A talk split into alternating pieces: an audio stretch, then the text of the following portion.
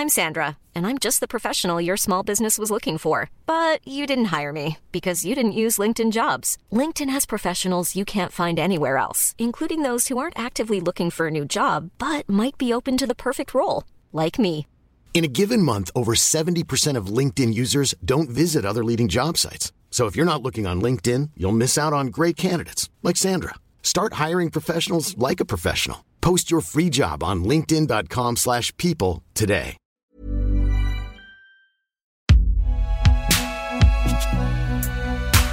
Binge Audio présente Salut, c'est Thomas Rozek. Quand on s'intéresse aux paradoxes que nous offrent nos sociétés, le sport est un bon terrain de recherche, tant il est vrai qu'il n'est pas rare qu'on y croise des disciplines portant en elles des contradictions parfois fascinantes, comme cette vieille réputation qui colle au rugby par exemple, qu'on résume par cette idée qui veut qu'il s'agisse d'un sport de voyous joué par des gentlemen. Mais dans la catégorie des paradoxes, la boxe reste sans doute l'un des plus intrigants. Tout y est, on est parfois autant dans la danse que dans le pugilat, dans la baston la plus terrible, terrienne, et dans l'aérien, le vaporeux. C'est sans doute cette impossible alliance qui, associée à son caractère parfois profondément politique, a donné à la boxe ce romantisme dont elle garde de beaux restes, malgré les années, les scandales et les déceptions. Ce vendredi 5 mars, un Français, une fois n'est pas coutume, continue sa lente ascension vers les sommets en tentant de remporter la ceinture EBU, l'un des nombreux titres que compte ce sport dont les circuits sont aussi complexes qu'opaques. Il s'appelle ce Français Tony Yoka et il nous offre l'occasion rêvée de causer un peu du noble art, comme on dit parfois pompeusement, et de ses pratiquants. Ce sera notre épisode du jour. Bienvenue dans Programme B. 13 secondes, mon pote. Allez, vas-y. Allez, champion. Allez, bats-toi, monte des mains à droite. Allez, dans quelques secondes, c'est toi le futur champion olympique. C'est terminé. Tony Yoka est champion olympique. Et on le voit pas autrement. Il s'appelle, retenez bien son nom, Tony Yoka. Tony Yoka, champion olympique des super lourds. Notre invité, c'est Florent Raled. Il est coach de boxe. Il est également l'une des nouvelles voix de ce sport en France via son blog et son podcast qui s'appelle tous les deux Overend et que je vous recommande. J'ai commencé par lui demander de nous expliquer un peu qui est ce Tony Yoka qui représente les gros espoirs français en matière de boxe professionnelle. Tony Yoka, c'est euh, un ancien membre de l'équipe de France euh, qui a brillé à l'international pendant plusieurs années, euh, notamment en prenant un titre de champion du monde en 2015, champion du monde amateur, et ensuite un titre olympique en 2016 à Rio.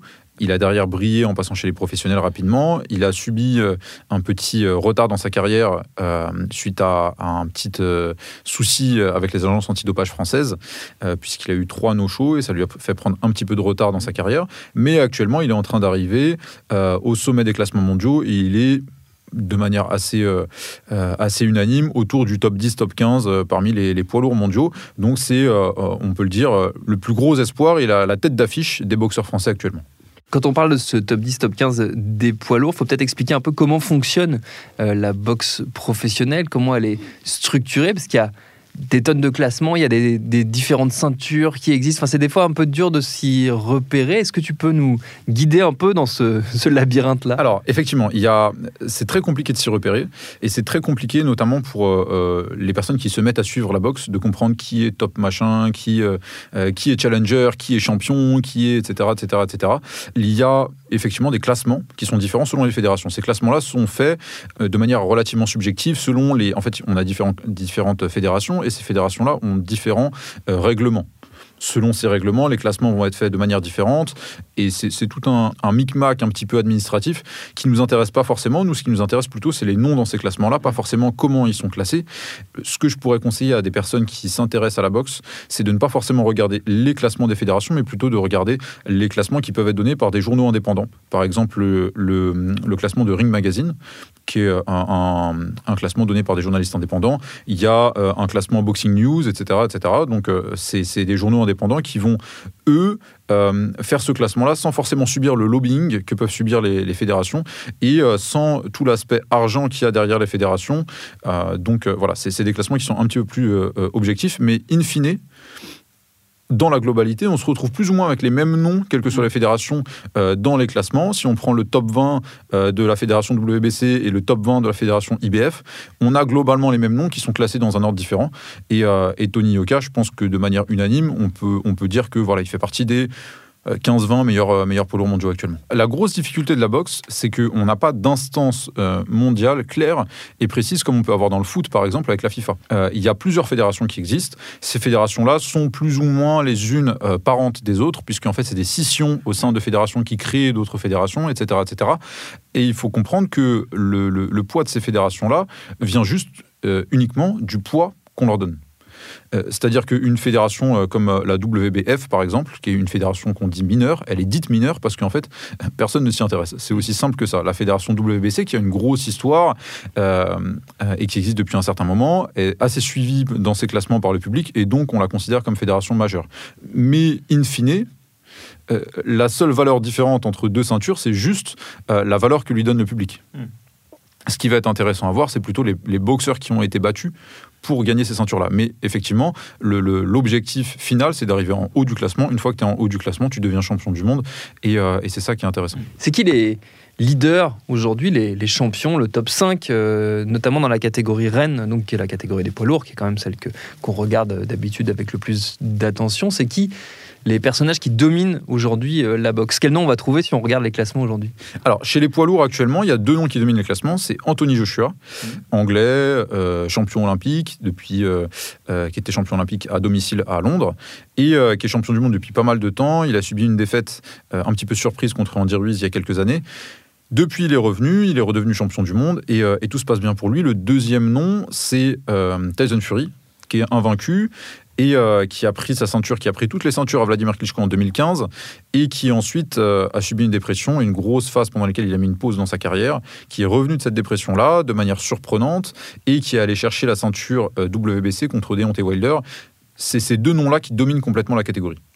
Derrière, on a tout un pôle et tout un mélange de boxeurs qui sont plus ou moins tous au même niveau. On a hâte de les voir euh, euh, s'affronter justement pour voir quelques noms remonter. Mais euh, on peut citer bah, justement Andy Ruiz qui avait battu Anthony Joshua, Deontay Wilder qui était l'ancien détenteur de la ceinture, et puis d'autres noms qui sont en train de monter. Rgovic qui est un Croate qui avait perdu contre Tony Yoka aux Jeux Olympiques. On a également Michael Hunter qui est un excellent boxeur qui monte de la catégorie d'en dessous. On a Alexander Usyk qui qui est euh, l'ancien champion de la catégorie d'en dessous. Donc voilà, il y a pas mal de noms à citer, mais les deux gros noms qui sortent, c'est vraiment euh, Anthony Joshua et Tyson Fury. Une des difficultés quand on commence à s'intéresser euh, à la boxe, je peux en témoigner, c'est d'essayer de comprendre au sein même d'un match comment ça fonctionne, le, calcul, la victoire, comment est-ce qu'on peut attribuer, parce qu'il y a évidemment le, chaos qui peut être, qui est assez facile à comprendre pour le coup, mais c'est pas du tout la seule manière de remporter et donc d'avancer dans sa, dans sa carrière. Comment est-ce que tout ça est calculé? Comment ça marche? Comment tu Explique-toi à un néophyte absolu? Ce qui est très compliqué à comprendre, c'est que cette manière-là de scorer est complètement subjective. Et en fait, on a vraiment plusieurs euh, aspects qui vont être mis en avant par les juges. On va avoir la domination technique, sur un round. On va avoir la domination tactique, on va avoir le nombre de touches, on va avoir la manière euh, dont on a mis en difficulté l'adversaire en, en, mettant de l'impact dans les coups. Tout ça sont des aspects qui vont être mis en avant. Et en fait, la vraie difficulté, c'est que d'un juge à l'autre, l'importance qu'ont ces aspects-là vont différer un juge va peut-être préférer un boxeur qui a un gros volume de touches sans forcément faire mal sur ces touches-là. Un autre juge va peut-être préférer quelqu'un qui boxe un petit peu moins en termes de volume, mais par contre qui tape vraiment fort sur toutes ces touches. C'est la difficulté de la subjectivité et à cette difficulté-là de subjectivité s'ajoute euh, tout le lobbying que peuvent avoir les promoteurs et euh, sur, les, sur les juges qui vont en fait donner vainqueur euh, le, le, boxeur qui a le plus gros promoteur et le promoteur le plus influent. Mm. En se cachant derrière cette, cette excuse-là de subjectivité, de dire oui mais moi c'est ça que je vois, je vois un résultat où euh, lui gagne tous les rounds parce que c'est ma vision de la boxe et que ta vision à toi est différente. En fait, ils, subissent et ils, répondent à une demande des promoteurs et, et à l'influence des promoteurs. Donc tout ça fait que finalement le jugement peut être difficile à comprendre, notamment quand il y a des rounds qui sont serrés et quand on a, par exemple, ça arrive souvent, euh, un boxeur qui a un gros volume de touches, comme je t'en parlais tout à l'heure, euh, qui touche beaucoup, mais pas forcément très fort, et un autre boxeur bah, qui va faire très mal sur deux ou trois touches dans le round. À qui on donne ce round-là? Et euh, c'est une, vraie question, une vraie difficulté pour les juges. Et souvent, c'est des combats qui, sont, qui vont faire polémique et qui vont faire parler pendant assez longtemps.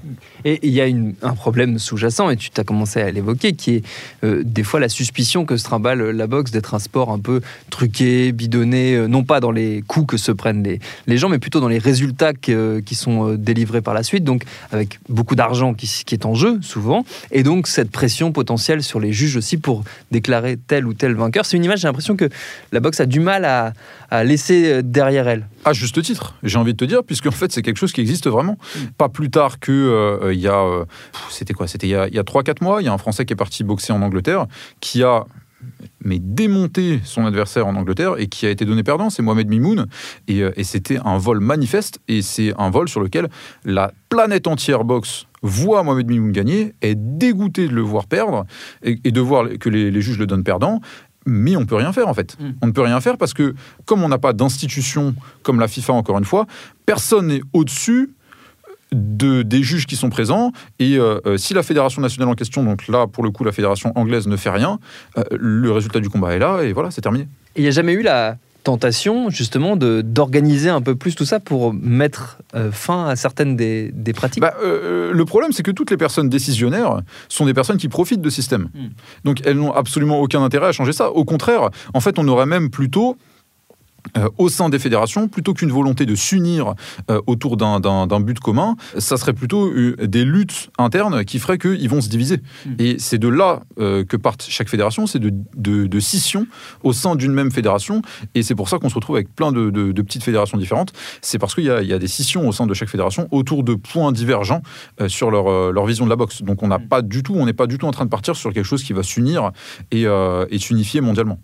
Un des aspects vraiment fascinant quand on commence à plonger un peu dans, dans cet univers de la boxe. C'est à la fois son rapport à, sa culture, à son histoire, euh, qui est très important et qui continue d'alimenter euh, euh, son actualité. Toujours, l'histoire de la boxe est très présente aujourd'hui.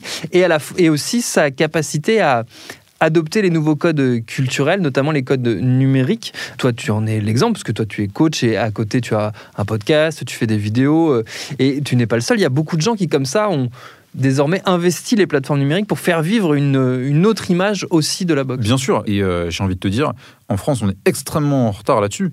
Ça serait pas la première chose sur laquelle on serait en retard d'ailleurs, mais euh, les, Américains sont très très très forts là-dessus, les Anglais aussi. Euh, ils investissent les, plateformes numériques, que ce soit les réseaux sociaux ou leur, leur, propre plateforme de streaming, avec du, du contenu extrêmement qualitatif qu'on n'a pas en France actuellement. Et il y a quelque chose qui est très discuté en France actuellement, c'est la création, et ça a déjà été fait euh, de manière plus ou moins grosse, de plateformes de streaming pour diffuser des combats de boxe. Ça existe déjà depuis un moment en Angleterre, aux États-Unis. Euh, il y a des combats qui sont diffusés sur ESPN euh, e assez régulièrement, de manière assez régulière. Il y a Dazone qui diffuse des combats, qui est vraiment une, chaîne de streaming. Donc on, a un gros retard là-dessus, exactement sur le, passage de la boxe du, gymnase dans lequel il est fait en France à l'espace Internet qui mm. nous permet de nous ouvrir complètement.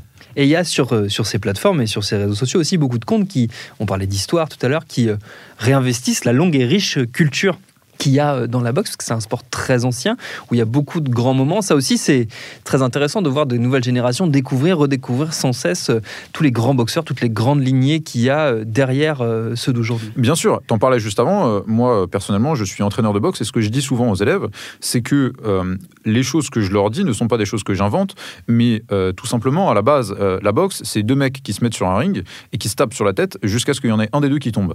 Et derrière, il y a tout simplement une sélection naturelle. Il y a des comportements que, des boxeurs vont avoir qui ne vont pas marcher parce que le mec va se prendre un KO, et d'autres comportements qui vont bien marcher parce que le mec va mettre un KO. Et, suite à cette sélection naturelle, en fait, on va juste garder les bons comportements et perdre les mauvais comportements. C'est ça que j'apprends. C'est les comportements qui naissent de toute une filiation de boxeurs qui se sont dit, bon, bah ça, ça marche, ça, ça marche pas. Au bout d'un moment, si tu veux faire un truc différent, soit tu es un génie et t'inventes un truc et t'innoves quelque chose qui n'a jamais été fait en, en, 120 ans d'histoire de la boxe, soit tu es un, vraiment un con qui essaie de faire un truc que d'autres ont fait avant toi, qui n'ont pas réussi et qui va aussi euh, ne pas du tout fonctionner pour toi. Donc, euh, euh, effectivement, il y a dans l'histoire de la boxe beaucoup de choses à apprendre, beaucoup de choses à regarder parce qu'en fait on fait le même sport que Mohamed Ali, Sugar Robinson qui faisaient ça il y a 70 ans. Hmm. Quel conseil tu donnerais à quelqu'un qui veut commencer à découvrir cet univers? Quel compte toi tu suis par exemple sur Instagram où il y a beaucoup de choses, sur YouTube où il y a beaucoup de choses aussi Vers quel contenu tu, le guiderais? Ça va dépendre en fait de ce que tu cherches. Je vais parler de YouTube parce que c'est quelque chose que j'aime, euh, que, que, je regarde beaucoup. Euh, déjà, il faut savoir que la grosse majorité du contenu est en anglais, donc ça va être compliqué si tu n'es pas anglophone. Mais euh, si tu cherches du contenu plutôt technique, on va avoir du très bon contenu sur une chaîne qui s'appelle Lee Willy, L-E-E-W-Y-L-I-E, qui est vraiment du très bon contenu technique et qui dissèque euh, des boxeurs, que ce soit des boxeurs actuels ou des boxeurs euh, euh, vraiment plus anciens, et qui va mettre en avant certains aspects de leur boxe, que ce soit technique, leur manière de mettre le direct avant, leur manière de se déplacer, leur manière de boxer un gaucher, etc. etc. Pour l'aspect un petit peu plus histoire des boxeurs et les gros reportages qui sont vraiment très très très très très bien faits, il y a HBO qui diffusait des excellents reportages sur les boxeurs avant les combats, et on peut retrouver ça en tapant juste HBO Boxing sur, sur YouTube, et, et on aura des, des excellents reportages sur euh, la préparation des boxeurs, leur vie, etc. etc. Et, c'est des... C'est ça qui manque un petit peu en France. Puisque tu l'as dit, tu es entraîneur, je ne peux pas m'empêcher de te, te, poser la question. Euh, C'en est où de la possibilité de faire revenir les, élèves euh, dans les salles de boxe, euh, vu que pour l'instant, bon, c'est limité par la pandémie à des cours individuels, je crois. Euh, où est-ce que vous en êtes des, contacts que vous avez potentiellement pour savoir vers quoi on va? Alors, actuellement, la, pratique sportive, pour la boxe, mais également pour tous les sports, dans les, les, établissements couverts, est limitée aux personnes qui disposent d'un certificat médical. Si tu me demandes mon avis personnel, je te dirais que c'est complètement stupide, parce qu'en en fait, tu vas voir ton médecin pour lui demander est-ce que c'est bon pour ma santé de faire du sport. Alors que ça fait 30 ans qu'on dit à tout le monde que c'est bon pour la santé de faire du sport. Et si j'étais décisionnaire, euh, effectivement, je, je demanderais euh, à la ministre bah, tout simplement de demander aux établissements qui proposent des, cours de sport de mettre en avant des pratiques et de donner l'occasion à tout le monde de faire du sport, mais dans des conditions qui permettent de ne pas avoir de contamination possible. Comme tu le disais, des cours particuliers dans une salle et dans un studio qui est vide, avec juste un coach qui porte le masque et un pratiquant, normalement, il n'y a aucun risque de contamination.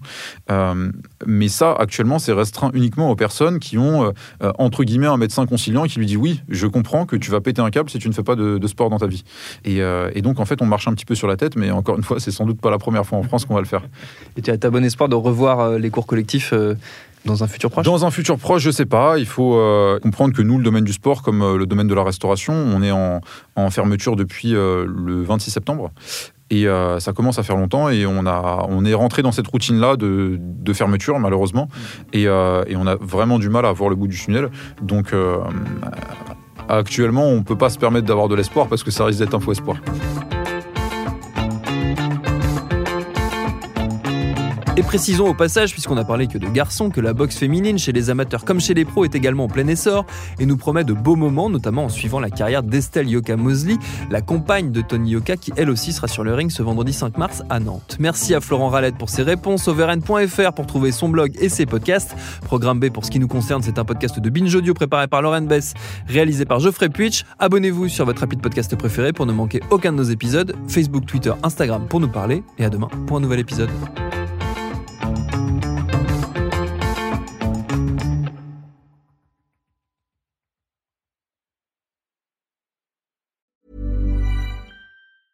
When your skin feels nourished and glows, you radiate confidence. Osea makes giving your skin a glow up easy with their clean, clinically proven Mega Moisture Duo. This seaweed powered duo features two of Osea's best sellers, Undaria Algae Body Oil and Undaria Collagen Body Lotion. Glow from the inside out. Get 10% off your first order with code GLOW at OseaMalibu.com. That's O S E A Malibu.com code GLOW.